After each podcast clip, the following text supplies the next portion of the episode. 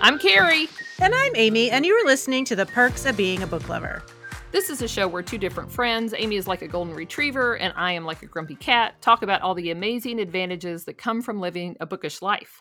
Each week we do a deep dive Q&A with a book lover, an author awesome, a bookseller bingo, a member of a book club marvelous. We chat with bibliophiles from all over about why stories are integral to who they are. Our guest this week, Court Stevens, is outreach director for a public library and the author of six young adult suspense novels.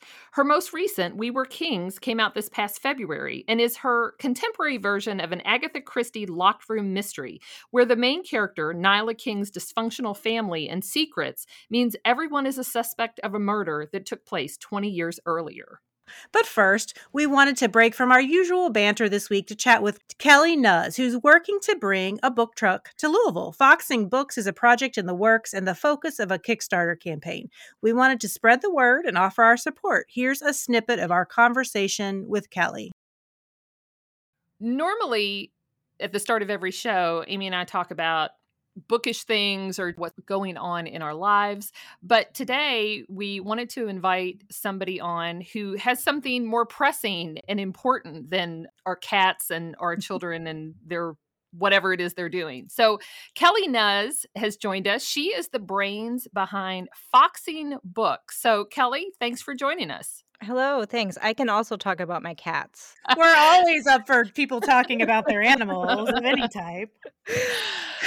but, you know, I think that book lovers, they always dream about opening mm-hmm. their own bookstore and how awesome that might be. And you were sort of in the process of doing that. And National Independent Bookstore Day was just this past weekend. So tell mm-hmm. us a little bit about this project that you've been working on. Yeah, Foxing Books right now uh, aims to be a book truck, a mobile bookstore for all of Louisville, for every Louisville neighborhood. You know, we already have a lot of great independent new and used bookstores in the city, but there are plenty of spaces throughout the city that just don't have that opportunity to have a bookstore in their neighborhood.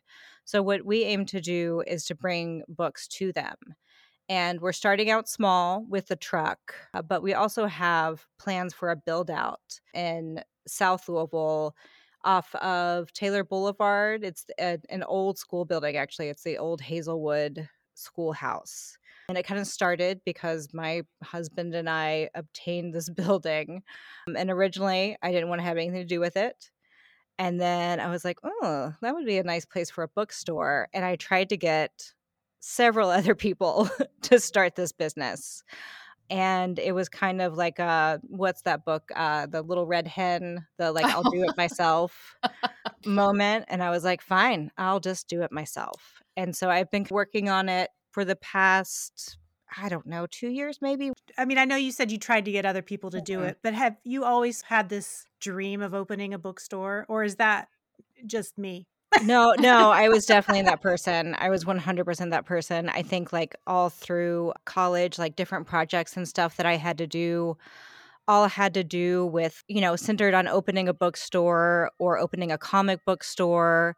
And I'm that person that if I'm in another city, I'm going to like check out their bookstore. You know, some of my favorite books are from other cities. So I, I really wanted to create that space for Louisville, you know, to give somebody that opportunity to find like a little treasure and take it home with them. You know, if you have a car and if you're able, you might think, well, there's a Barnes and Noble or, mm-hmm. you know, there's Carmichael's and they're only eight miles away or three yeah. miles away. But depending on what your circumstances are, transportation is not easy for everybody in Louisville. Mm-hmm. You know, for some people, it is really, really difficult to get across town. Tell us a little bit about sort of your your idea for what this truck will look like and how you envision it moving throughout the city. Mm-hmm. You know, I, I think you're right in that Louisville is a very car dependent city still, and it just doesn't have that public transportation that other, you know, bigger cities might have. And with the book truck, you know, we can come to those different neighborhoods that, you know, it's hard to get all the way across town and access those books and have that book buying experience. Also, with the pandemic these past two years, people don't always feel comfortable going inside. So having Mhm. books outside and having like an open air experience, some people still feel more safe doing that. And I think a lot of shopping experiences have changed in that way that people kind of want things to come to them a little bit more. So, what we're planning to do with the truck is basically have a schedule on where it's going to be to start with and have three or four locations where you can find us each week, as well as having delivery. So, if you order from our website that we're working on creating, we will be able to offer free local delivery where we just deliver the book to your uh, front door or you you'll be able to pick it up from the truck as well. So really just the convenience right now of bringing books to people is what we're focused on and how to make it easiest for those who maybe can't get out or maybe they don't want to get out. And you know, we're here to accommodate those needs and those wants. Explain the name of your of your bookstore, Foxing Books. Yeah, when I was dreaming about this idea, um, I was looking up different terms uh, for books and I came across foxing, which I had never heard before. And it's actually that like speckled kind of rusty look of that paper takes on as it ages. Oh. Yeah. I've always really liked the way that that looked. It's a Um, patina. You know, every you know, patinas are kind of cool, right? Yeah. or You to say so. If you use that word, I'm going to start referring to my skin that way. I'll be like the patina of my middle aged skin. And it, it makes it sound so much better, doesn't it? it sounds romantic. It does. Yeah. So I really just liked the way that sounded and I thought that we could have a little fox be part of, you know, the logo and everything. And I just it just kind of grew from there. Launching a book truck, as you're trying to do with Foxing Books, is not an inexpensive endeavor. Mhm. So tell us a little bit about you've got a Kickstarter for that. Yes. Yes. So right now we have a truck. It's a mini truck, but it's a small Japanese style truck, but it's like if you took like a huge box truck and you just shrunk it down. and it's just a cute little small truck. We have a door on each side. We need to build a uh, awning for it to keep the books dry. I just kind of randomly found it. There was a fire department in Indiana so I got it from them and it's really rusty, drivable. It's in good shape as far as that goes, but it needs a tune up. There's a lot of rust. It needs a paint job. We need books and we need to make it look cute.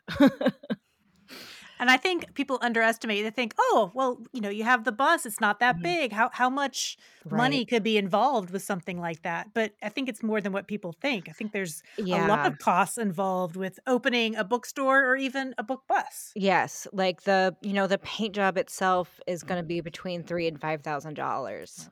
Plus, just getting the logo on there, you know, getting a new muffler. There's just all these small things that add up very quickly, as well as just stocking the bus with books. Like books are very expensive, and since the pandemic, you know, supply lines have been cut or stalled, and like those things have become more expensive. If you're interested in contributing, there's actually a breakdown on the Kickstarter page, as well as uh, I put a post on Instagram that kind of breaks down where all, all the money is going towards. So you have this Kickstarter campaign for Mhm. people to donate. And so when does that go through? It was started April 12th and it ends May 12th. Where can people find if they want to just kind of look up more information or if they're Mhm. interested in contributing to your project? Where Yeah. do they look? Where do they go? If they just go to the Kickstarter, kickstarter.com, and look up Foxing Books, our campaign will come up. Every little bit helps. You know, people think that maybe a $10 amount won't isn't a lot, but really a lot of mm-hmm. $10 ma- amounts will get us to our goal. So anything that you can contribute is wanted and needed. Well, it sounds very exciting, and fingers crossed that that you all get the contributions and and we're able to to see Foxing Books launch because it sounds very exciting. And Amy may be following you all all over the city once you get rolling. Thank you so Okay. much. That would be so cool to have a book truck in the city. Court Stevens was actually a bookseller at Parnassus Books in Nashville and loved it. It was great to chat with two booksellers who are book lovers in one episode. So let's listen to our fun interview with Court. Court Stevens, thanks so much for joining us. Oh, thank you so much for having me. So you've been writing YA novels for a little while now. At our last count, you had six, I think, published young adult novels. So what drew you to begin writing YA novels in the first place? Well, I suppose a couple of things. One is I didn't know what YA was. And so I kind of came to it through a door that was just its purest form, which is I was a student minister and I spent all this time with my kids, just taking them around the country, just investing in their weeks. And so when I fell in love with writing, the natural voice that came out of me was their voice. When you work with teenagers, like you know what that voice sounds like. And so it's not like I set out, I wasn't reading YA and thought, oh, I want to write a YA book. I was around teenagers and absorbed their voice and started writing. And so it came out as their voice.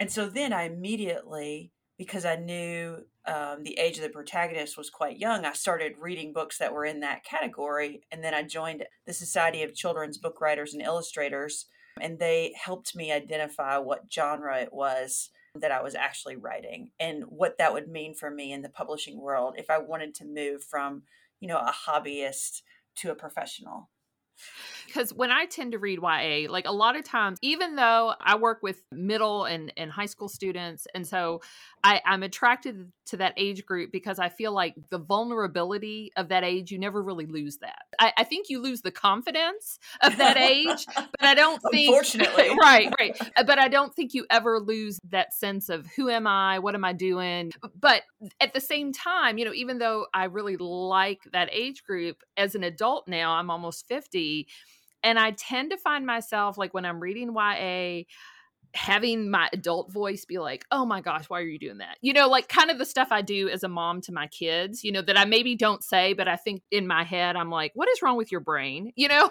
So do you struggle with that ever as an adult writing YA where you sort of have to shut your adult voice of reason and fully developed prefrontal cortex so that you can write the story? You know, that's a great question. I've, I probably have a lot of answers to it. One is that I don't actually read a ton of YA anymore. And that sounds terrible. But what I've found is that what fills my creative well is story itself rather than story from a certain point of view. Mm-hmm. And so you guys know how it is. Like there's, you have kids, you have jobs, you have careers, you have hobbies, you have another profession at times, you know? And so I'm always juggling. And that means my time is very, very valuable to me. And so if you only have a certain amount of reading time, I choose to intake stories that I love and am satisfied by, and then go back and analyze what made me satisfied. And then I pull them into the YA frame. And so I don't often have to find myself, unless I'm reviewing a book for a critique partner mm-hmm. or if someone has asked me to blurb a book, I don't just naturally gravitate toward what you would call traditionally like young adult books that are full of angst. Mm. Now, there's plenty of young adult books that are not full of angst that it's just a story and it happens to be that a young person is the hero of it. And I have no problem extending into that space and believing that young adults can be amazing protagonists because I've seen them be in real life. So as long as it feels like that to me, that's easier for me to get into. Now, having said that, I think those angsty books play a huge role mm-hmm. and I think they need to exist. Oh, yeah. And I don't think they are less than by any means. Because I think sometimes as adults, we're like, yeah, we're over that. Right. Yeah, I don't have to feel that way anymore. And we're right. like, yeah, right. You feel that way. Right. you know, right. You, you just don't express it the same way. And so, you know, having watched you know the 15 year old kid that lives in my house read angsty books and and learn from them i would never devalue their place in the world right i just know that they're not my favorite stories and i don't have enough time to engage in a lot of stories that aren't my favorites anymore right you know your question initially was what do you like about writing in the genre and what i really like about writing in the genre is that means that i get to talk to real live students later mm-hmm and if anything keeps me in way, it's probably that. Because mm-hmm. I mean, I've aged up my characters to where they're right on that line. 18, 19 is about the max of what I can pull off in young adult, but I've I've shifted toward that age protagonist now. And I really don't want to go any further currently because I still travel and spend so many days talking to young people and having them as an audience is probably even better than the process of writing for them. I love getting in there and listening and hearing from them and seeing them and having the opportunity to encourage them.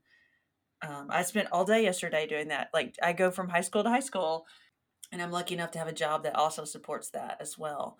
And I see it as part of my mission and kind of calling um, within writing. Mm-hmm. What tends to be your challenges when you're writing it and and that may be just sort of scheduling time to do it but w- what do some of those challenges look like for you uh well definitely scheduling time to do it. I love the the job field i'm in. I'm also a the community outreach manager for warren county public library and so i'm the liaison between the community and the library.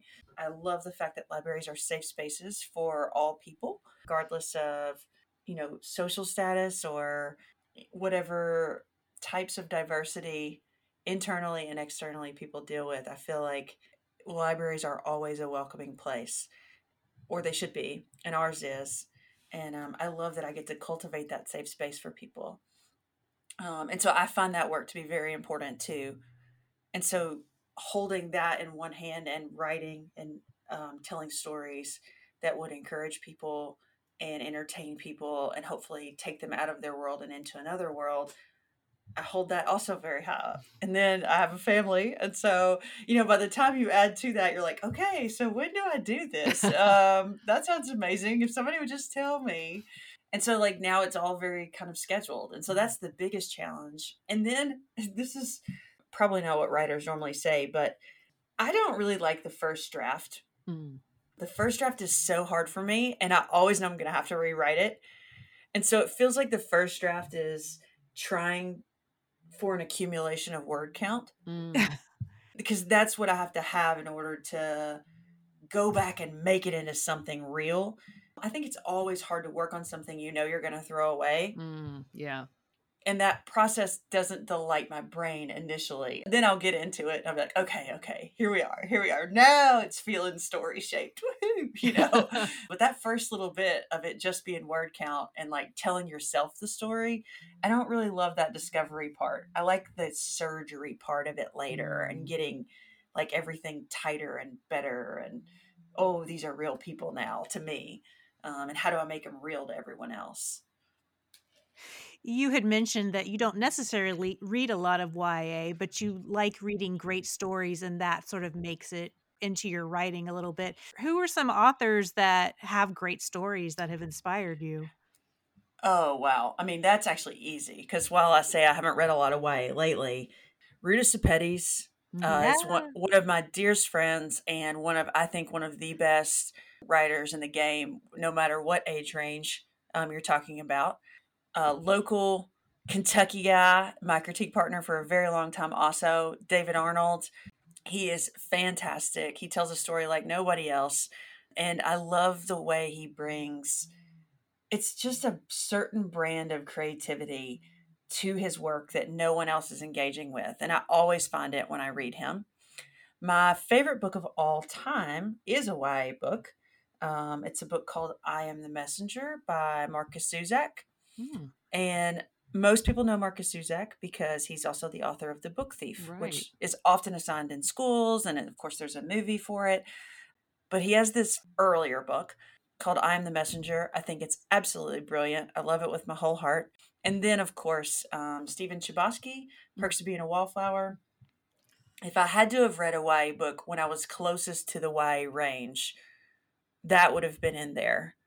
And then the other book I read when I was that age group, other than Chronicles of Narnia, which are actually probably middle grade, that I loved so much and were my Harry Potter of the time, is Ender's Game. Oh, eh, yes. You know, and I'm not a huge fan of Orson Scott Card the Person, but my gosh, I love Ender's Game. Yeah. So good. So good. And so I've had lots of opportunities to fall in love with this age group. And I actually tend to reread those books by those authors fairly regularly. Rather than go to new work, I just kind of go back and let myself enjoy who they are.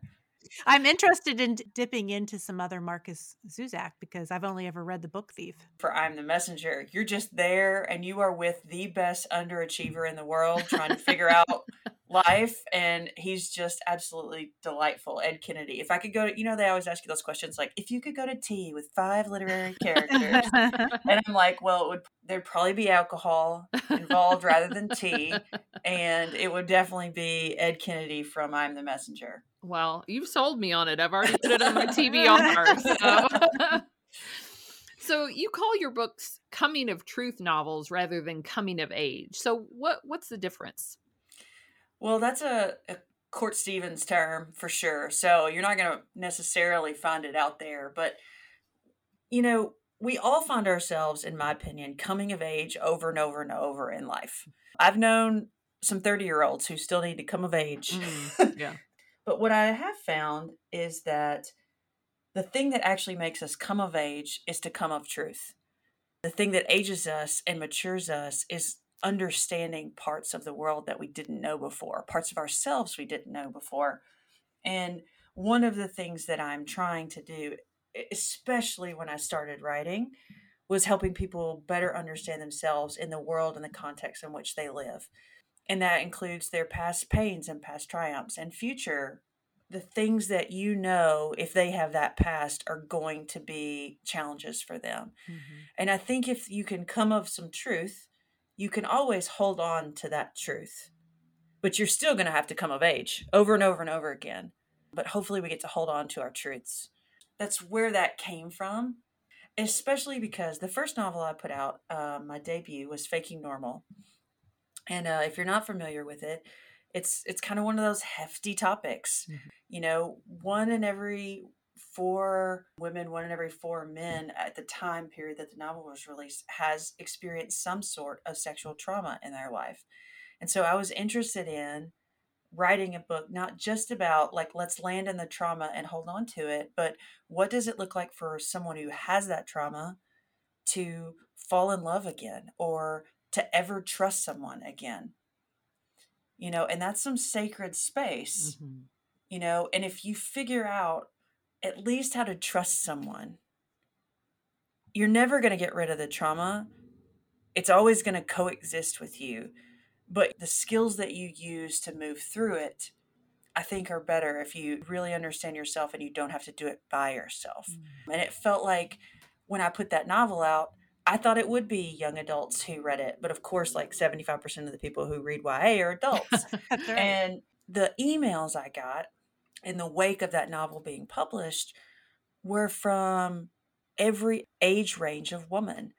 Like I got an email from a, a woman in her 80s who told me her trauma story and she'd never told that trauma story before. And people of all ages told me that they were finding the courage to go to the police station and tell their story earlier and like I could go back through like a hundred of those stories and I would tell you it never mattered what age those people were. They were definitely coming of truth. Mm-hmm. And so that's kind of that's where it came from. That's got to be touching but also heavy to have you be the first person that they've ever shared that kind of story with. To think that something that you created, your work inspired that coming of truth has to be um it's sacred. Yeah. It's very sacred to me. And um, I honor those stories and that bravery to tell somebody for the first time. I mean, you're kicking ass, to be real honest, you know? Like, that's so scary and so intimidating. And there you are sitting in the middle of your truth, and you're willing to say, I don't have to hold this just by myself anymore it's like the bravest moments of people's lives. Mm. You know, like you ever watch a television show that is like just made for inspiration, like the world's toughest race or amazing race, right. and like they're completing these unbelievable tasks. I think those emotional tasks are equal to climbing Everest. Carrie read The June Boys and I read We Were Kings. And so when we were talking about them, there seemed to be some similar themes going on. So The June Sure. Boys is about a kidnapper who takes teenage boys each June, holds them for a year, and then returns them usually. And your most recent YA novel, We Were Kings, was published just a couple months ago. And it's about an 18 year old named Nyla King who has 30 days to save her mother's best friend from being executed on death row for the murder of Nyla's aunt 20 years ago, murder that she didn't commit. And the true murder may be from within her mother's family, which Nyla has never met because her mother cut off contact with them before Nyla was born. Tell us a little bit about where these crime ideas come from.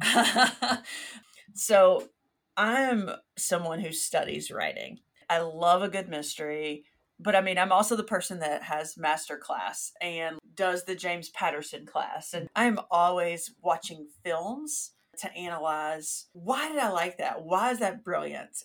The thing that really pushed me toward We Were Kings, even though it's not similar in the death penalty at all, was watching Knives Out. Mm. Oh, Oh, yeah. Oh my uh-huh. god, I loved it. It was so amazing. I mean, it's like it's hilarious, it's cheeky, it's it's deep and also a fantastic mystery. And it Mhm. felt the closest to me to something that Agatha Christie would have done. Yeah. You know, with the modern day brilliance shine to it.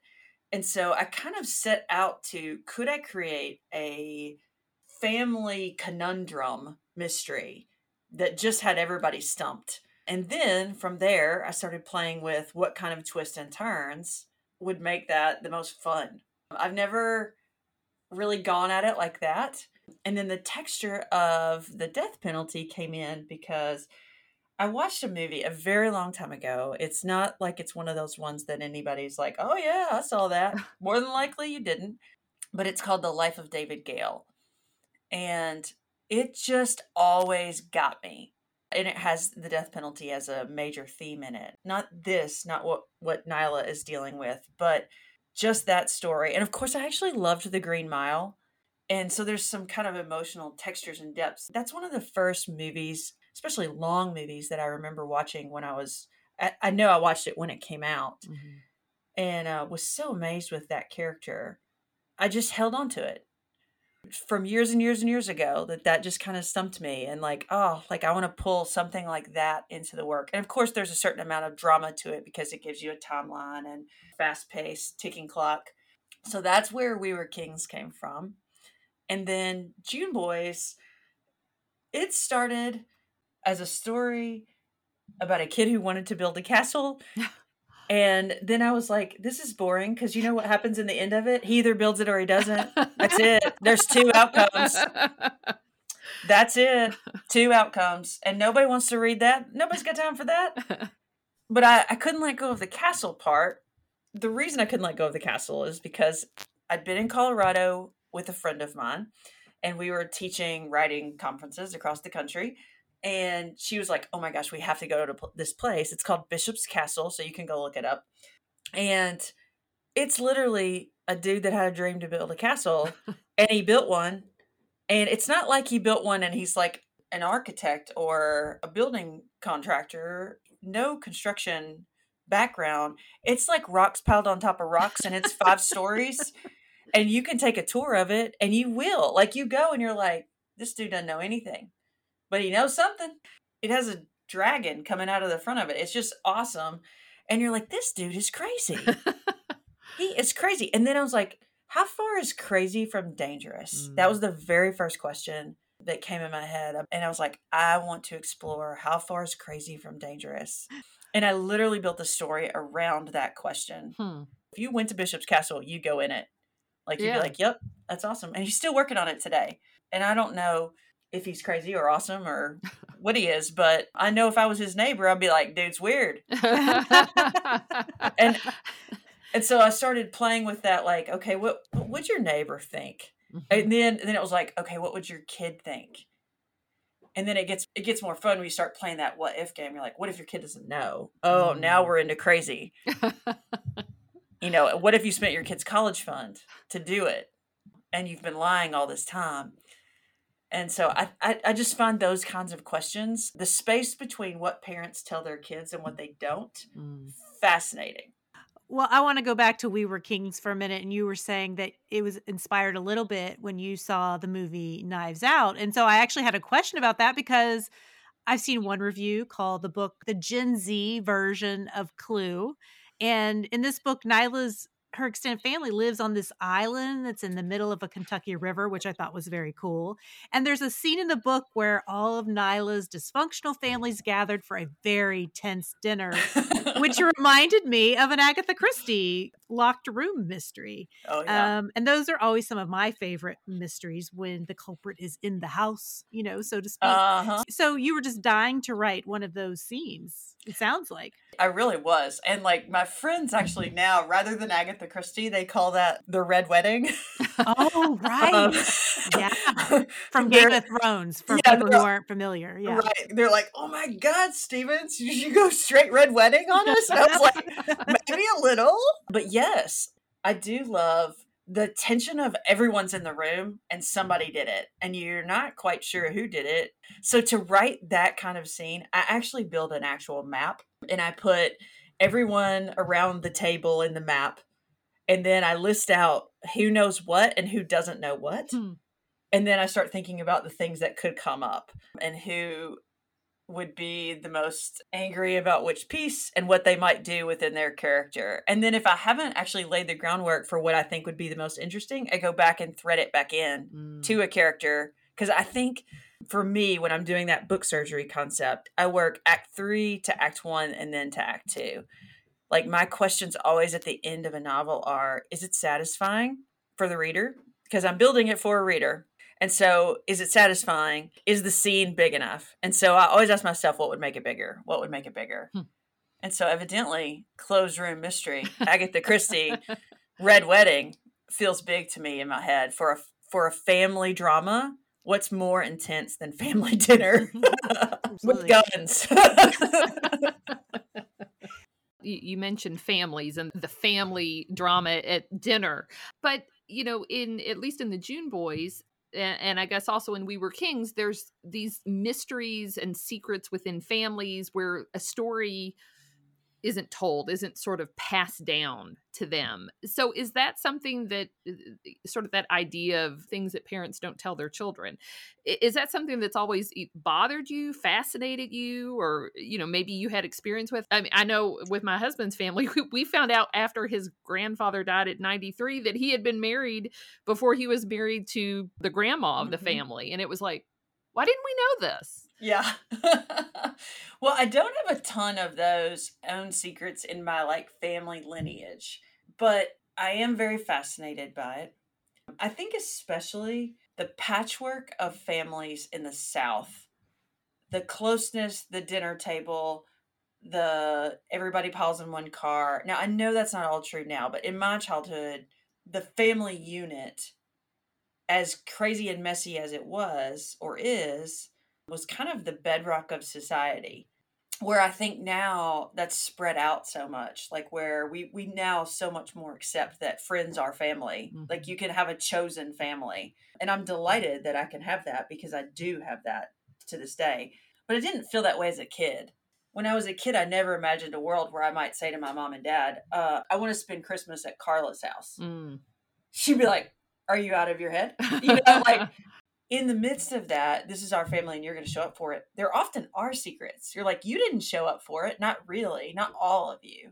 What what are we scared of people knowing?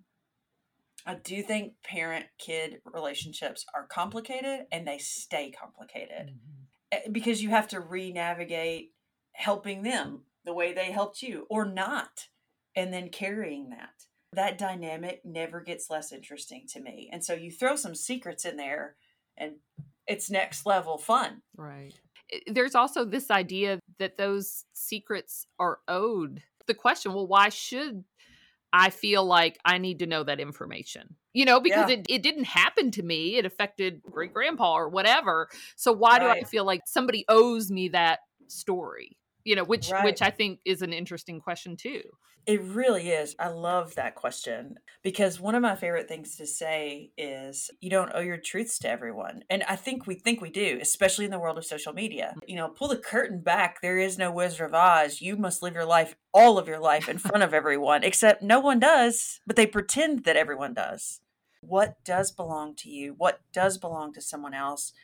And are we wrong for holding on to it? Because I don't think we are until someone needs that information. Mm-hmm but it is tangled because people think they're owed your truths. And I, I think that space is always interesting to navigate. You know, I, I think part of that feeling like these truths need to be told, especially within a family, right? Like this right. this needs to be information that everybody has. I think that blends into the idea that I can't imagine a more uncomfortable feeling than having suspicions about family members and yeah. people you love. And so the the books they deal with that. We can't wrap our minds around the idea that someone that we love could do whatever XYZ horrible thing. So how do you play with that suspicion as a writer? Well, that's another thing I often try and teach when I'm in a, a writing class. I have this picture, and I think I did, can describe it well enough that you'll be there with me too. It's of a granddad. Let's imagine that in bibbed overalls. He's standing in front of his blue Ford F 150 from like 1985. There's a American flag on the back of the truck. All right, you got this guy in your yep. head? Yeah. Yep. Mm-hmm. Okay. Now, do you know who he voted for? yeah. More than likely. Yeah. Okay. Uh-huh and you got a real good idea of how he feels about most political issues, I bet. yeah. And you probably know that he likes cornbread and and you know what I mean? Okay, yeah, so yeah. now you've got that that person is sealed up in your head. Now, what if I tell you every day that that man gets in his truck, turns on Beyonce and drives to Planned Parenthood where he volunteers? it's disruptive. Yeah. You know, you're like, this is not what I thought. But here's the reality of people everyone has the capacity to be more than one person. Mm-hmm. We are not all just one thing. And so when you can hold the duality of people in your head, suspicion is actually quite easy because we all have maybe not quite that far spread, but everyone has their narrative about us. And then we have our narrative about ourselves, and they often don't match. Mm-hmm. So suspicion's not that hard because it's real like if you're a person who scrolls Facebook or Instagram or whatever every day and you make up narratives about someone's narrative and and you decide what we feel about those stories. That's the slice of life they're giving us so it does tell us something, but there's so much it doesn't tell us. Right. I have a master's in counseling and more than anything, it probably was better for me than getting an MFA in writing. because there's copy editors for my terrible grammar, you know, but like understanding and, and being fascinated by people is I'm really glad that psychology is my background instead. so you are a former church youth minister. You were a bookseller at Parnassus Books in Nashville, which some people may know as Ann Patchett's, the author That's Ann right. Patchett's bookstore. And now you work at a library. So have those different professions contributed to your writing? Oh my gosh, yes. In the best way. In the best way. I cannot say enough good things about Parnassus Books, about Ann Patchett. I love working there with my whole heart. It's been it was amazing. I still would if if days were not 24 hours and they were 48, I'd work another shift at Parnassus every day because I just really love selling books and I love connecting readers to their kinds of stories, especially picture books. That's what my favorite thing to sell was. And of course, being a youth minister taught me that young adults are, I mean, they're the next generation of world changers. They're amazing. We have to pour into them and love on them and remind them that they matter and that they're loved and they can screw up and that we all did and it's fine. Like, I love telling them things like life is not sink or swim, it's sink and swim. Like, I mm-hmm. feel like my life started when I learned to hold success in one hand and failure in the other at the same time, you know? I mean, all I have to do is go to Goodreads. I mean, and that will help me hold success and failure in both hands at the same time, you know? I need to be reminded of those kinds of things too. And knowing I get to give that kind of encouragement away and that was my starting place in writing. It's so fundamental to who I am. And now, as a librarian, I didn't see that coming. I mean, like if I imagined my life, I would never have been like, yeah, you know where I'm going? Librarian. um, I was at a book festival and I was griping about traffic in Nashville. Uh, my now boss sat down next to me and she's like, you know what would fix that? uh, you can move back here and work for me. And I'm like, is that for real? I mean, because I'm literally like, you know, selling books at the time and uh, signing books and talking. Uh, because I'd had an opportunity to to travel and speak, I and so she'd seen my passion for the community and for students and the way I, I try my best to move through the world loving on people. And she just said we need that at the library you know like come on board and be uh, my community outreach manager and your job would just be to be a liaison between the community and the library and to help manage those relationships. And you know i thought that sounds like health insurance. Um,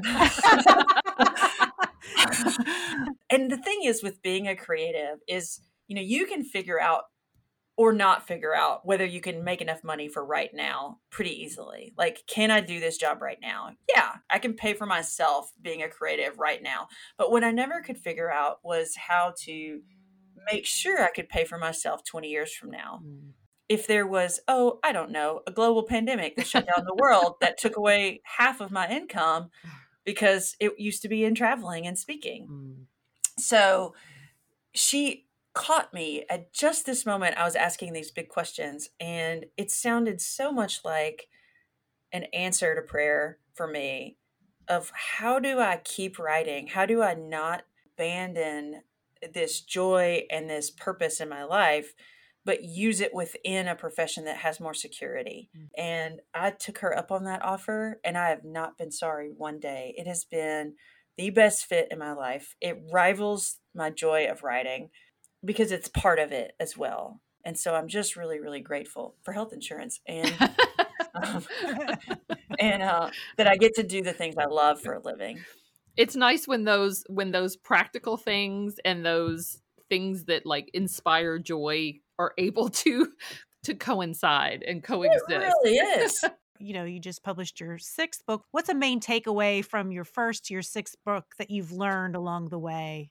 I would say that the thing I've I've learned along the way is that the stories I hear from people are far more valuable than the stories I'm telling. Hmm. And so if writing and publishing is the door or the gate to those people's stories, I'm willing to do it forever. Well, I think that is the perfect place for us to to end on that high note. Uh, we're going to take a quick break. And when we come back, we're going to talk about what we're reading.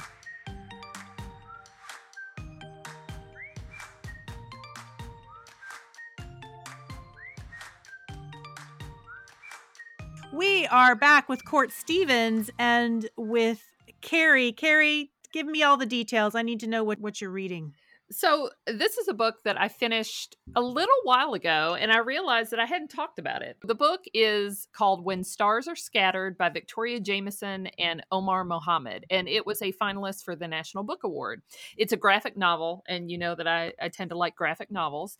So, Omar is both the author and he's also a character in the graphic novel. And it tells about how he and his brother became separated from their mother when Omar was four and his brother was a toddler. So they had lived in a village in Somalia, and the village was attacked. Their father was killed, and everybody ran, obviously. And the boys ended up in a refugee camp in Kenya for over a decade. So their father was deceased. They didn't know where their mother was. They didn't know where their sisters were. In the camp, the boys were cared for by an older woman named Fatima.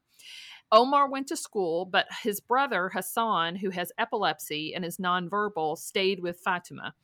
Eventually, Omar and Hassan were able to move to the US. Fatima stayed behind so this book is beautifully illustrated and it captures the hardships of a refugee camp which is almost like a prison and in an interview omar actually calls it an open prison. Refugees aren't allowed to travel outside the camp and in the camp that he was at there's nothing around for miles and miles so what are they going to do you know they can't really leave safely anyway. They they had to wait in these terribly long lines for food and for water and and the food is never enough. You know the first week they would be full and happy and the next week they would be very very hungry.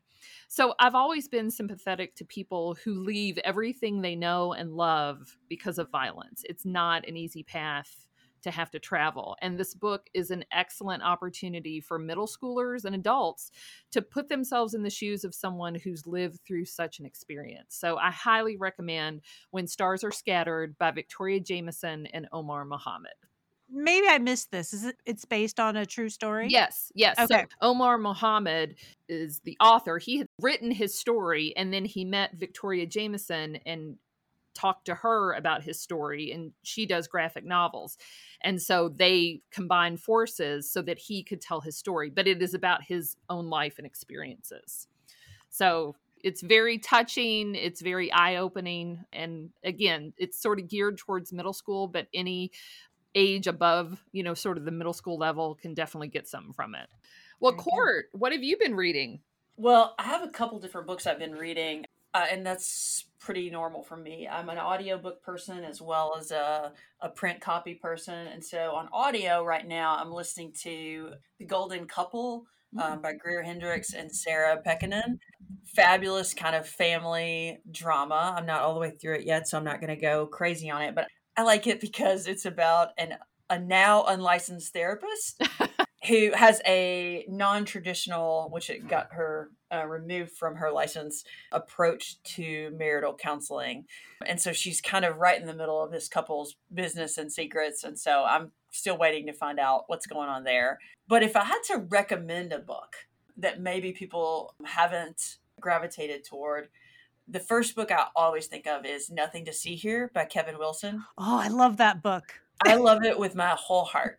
Uh, so, for those of you that haven't heard of it, it is about two children who spontaneously catch on fire, but that's not the point of the book. like, and the person who comes to try and cool them down and take care of them over one summer and how her life intermingles with this family and in the past and in the present. And of course, their dad is a politician trying to get to the White House. And so, how inconvenient to have two children who, when they're angry, just burst into flames. Just managed to be so well written and such a brilliant distortion, you know, that you know can't happen, but you totally believe it can. Mm-hmm. And any author that can get you to believe something like two children catch on fire and it not be the primary part of the book, I'm here for it. Whatever he writes, I'm going to be reading. I listened to that one on audiobook and it was fabulous. The narrator, her name is Marin Ireland. And so I've since looked up other books that she's narrated because she was just so fabulous narrating that one because sometimes I have trouble listening to fiction yeah. audiobook. So yeah, I love that book and and uh, if you're an audiobook listener, highly recommend the audiobook version. Well, Amy, what have you been up to? I'm going to talk about a book that could be summed up in one word, and that is contrast. And it's probably a word you're going to hear me say a few times while I'm telling you. So be forewarned about that. It's a very small book called Ghost Wall by Sarah Moss. And I saw this book on Instagram and I was intrigued by the cover because it's a small, dainty book with a very delicate, like a pastoral scene on the front, uh, lovely spring green. But when you open the book and you read the first line, it's a complete contrast to the cover. So here's the first few sentences. They bring her out, not blindfolded, but eyes widened to the last sky, the last light. The last cold bites her fingers and her face. The stones bruise her bare feet. There will be more stones before the end. Ooh. Yeah. So this first line sounds pretty ominous. And then I was really curious about this book. So this is the story mm-hmm. of Sylvie, who's a 17 year old girl from Northern Britain who is on a two week historical reenactment with her parents. They join in on a college level anthropology course where they have to live like ancient Britons from the Iron Age, hunting and gathering for their food, using only tools and knowledge of that time to survive for those two weeks. And Sylvie's father has had a lifelong obsession with this time period. He calls it simpler times and he sort of makes it grander in his mind. Sylvie was raised on her father's philosophy that modern life is like trash and everything was more pure and grounded back then.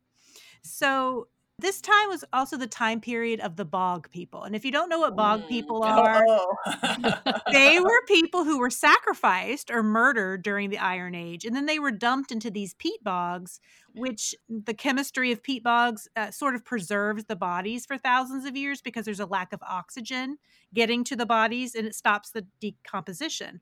And a majority of the bog bodies that have been found have been females, usually young women.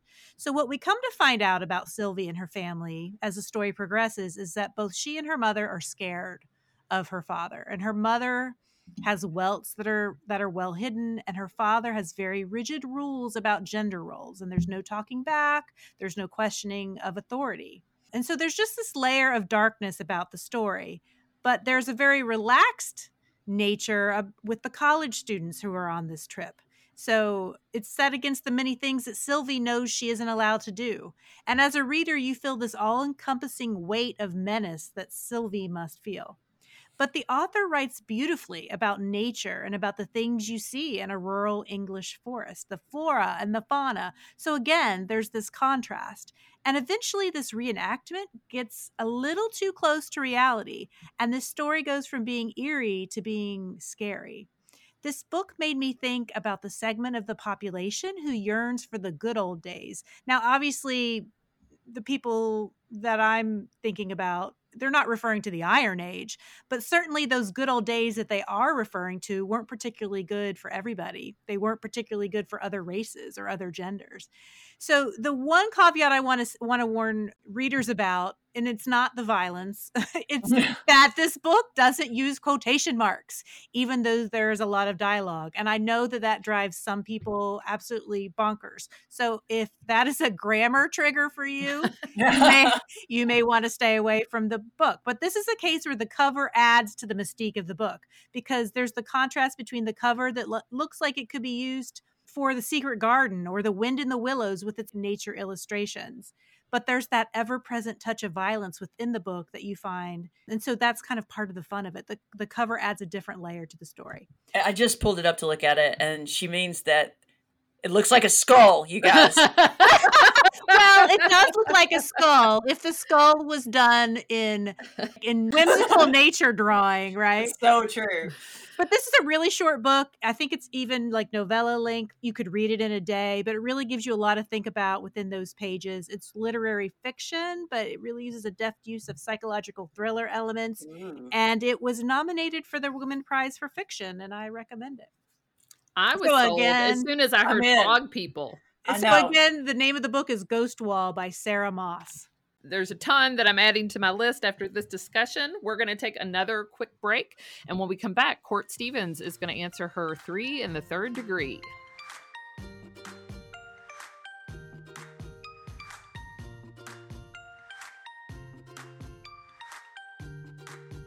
We're back with Court and we're going to ask her these very probing questions. So, number one, your bio says that you have a pet whale named Herman and a bandsaw named Rex, and we are very intrigued. So, give us the hows and whys of these two things in your life.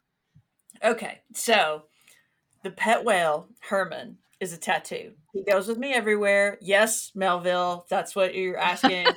um, I love Herman because one, he's adorable. People love the fact that I have a pet whale, and then I he's on my arm, so I can like swim him across the room to you, which I also love doing. But also, the reason I have this tattoo is I was kind of going through a really hard time, and you know, we have these moments in life that can either like shrink you or add to you. And I got to thinking about blue whales. They're these enormously large animals, and they have hearts that are so big a human can swim through their arteries. Oh, mm. wow. Isn't that amazing? It's just kind of this beautiful idea. And I was like, you know, I've got a choice here. I can either make my heart small or I can make my heart big. And what I'd like to do is keep a heart a human could swim through uh, ultimately. And so, trying to live a blue whale life. So, I got Herman to remind myself of that every day. My bandsaw Rex is one of my mini saws, not like mini, like M I N I, like M A N Y, mini. I have many, many, many saws. And I don't really know how to use all of them correctly, but I use them. I, like to make things and I like the challenge of doing work and figuring things out. And like, I don't mind at all to watch a video and go, oh, I bet I could take the door off of this. or this might save me $10. And what this might save me $10 means is I probably better spend $300 on another saw so I can save $10 in the future. I now have this three car garage that's a workshop and I don't make anything on it that anyone would ever buy, but the things delight me. Number two, you were once an Olympic torchbearer. Tell us about that experience. Okay, that's pretty profound. I was always, always a athlete growing up and still try to be, but now I'm in the part of my life where that's dangerous.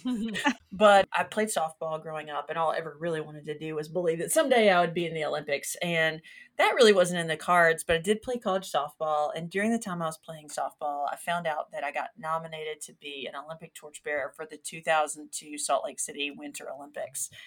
I really don't know the story behind the nomination. I just know that you're in some form or fashion, your community has to nominate you. And my mother called me one day because the letter came to our house at home and said, Are you sitting down? Hmm. And we just got, you know, this piece of mail from the Olympics. And um, what that means is you're going to get to hold a torch. And ultimately, what that means is you get to hold the flame of the Olympics for mm. a hot minute in your hand. And you're like, this flame has touched so many people. And so I still have the torch. And because I'm me, I left the ash on it because you pass from torch to torch. Every torchbearer has their own torch and the fire moves. And so I ah. just go back to that moment quite often and I think about the longevity of how long that fire has been lit and how it's been passed and the spirit that it carries. And definitely one of the more memorable moments of my life. Okay, so your last question is that I follow you on Instagram and I get the impression that you might live on a farm. Maybe you don't, but you were just gifted some baby goats. So if you're living in the middle of town, that's going to be interesting. So I want to know about these baby goats. So tell us more. Um, okay, so I sort of have a little hobby farm going. I did grow up in the country and uh, I certainly value what it feels like to work with my hands, especially because my brain is tired. My jobs are very brainy. Mm-hmm. And so I really like the ability to get out and work hard, but also to have something that loves you back when you work hard. So I have now at this point in time, I've I have two dogs. One of them is training to be a service dog, my PTSD dog, and to work for the library. Oh. I have um, nine chickens, and then I now have two goats. Actually, four goats. I don't know when this airs, but I haven't even told my mom I bought two more. Oh, because this is what happens. You're like, I thought goats were hardy. They're not necessarily hardy, but they also have to have a buddy. Mm. So now I'm afraid that I will lose a goat, and then that other goat will be by himself. So I'm just preemptively buying more goats for the moment that I lose a goat. But the way this baby goat thing happened is it was by surprise. Let's just say that. I'd planned on getting alpacas someday. Ooh. You ever have these? No, I don't have them, but uh, my daughter almost convinced me to buy some land so that she could have my my daughter's a huge animal lover, as am I, but because she wanted alpacas and they seem do like it now. super cool animals. so do it now. They're like big dogs with long necks. I mean, I so I'm not over my I want alpacas. Let's just say that. We'll start. So like someday I will probably also have alpacas. So I'd already bought the fencing. I like purchase things a little at a time. I'm like, I know I want alpacas. So I, you have to have multiple things. You have to have a shelter. You have to have fencing. So I bought all the fencing. And then I was like, okay, the next thing I'll do is I'll buy the shelter. And then once I have those in place, I will buy the alpacas. So I only have the fencing at this point and, uh, and just a great desire to own alpacas. And I go to a school visit in which they've done an all school read. So everybody there has read the June Boys, and I'm doing an, a whole assembly. And of course, I talk about Gilbert, who is my service dog, because he's adorable. And, you know, students don't necessarily care about authors, but by God, you show them a dog. Yeah.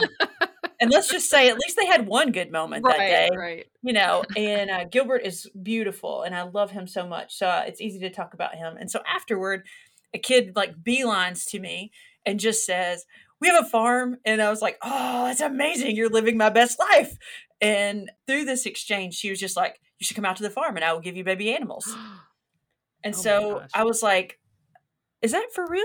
It's kind of like getting my job at the library. is that a for real statement? I was like, text your mom. find out if this is real. I also had my 15 year old with me that day.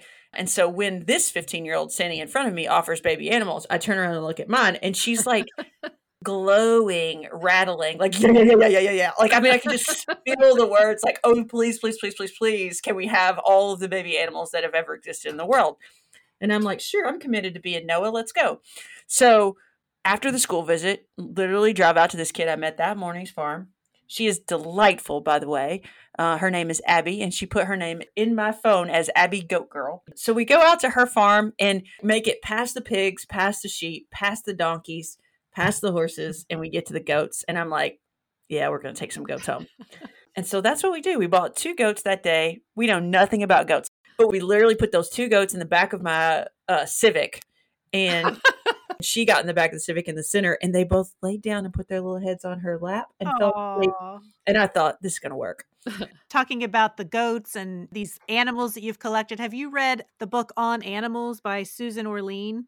No. You should check into that. It's a it's a book she published last year, I think, and it's filled with essays just about animals. She also has a the habit of like just collecting animals. Yeah. And so I, I think like her already. I, I think you might vibe with that. So you should check into that because um I will. yeah. It's, it sounds like you a little bit in some ways. well, Court, it has been awesome chatting with you. I feel like if Amy ends up with alpacas, you're Yeah. going to be the first to know, uh, so. And, and whether they disrupt uh, podcast recording. So, Oh, please. I'll come back on and I'll bring my goats. thanks so much for taking time out of your day to speak with us. It's been a lot of fun. It's been delightful. Thank you so much for having me. I appreciate you all. You can find Court Stevens on Instagram at Quartland, spelled Q U A R T L A N D, or on her author website, www.courtneycstevens.com. To find out more about Foxing Books, go to their Instagram at Foxing Bookstore. Thanks for joining us this week. Follow us on Facebook at The Perks of Being a Book Lover or on Instagram at Perks of Being a Book Lover Pod to see what we're up to. For show notes for any episode, go to our website at www.perksofbeingabooklover.com.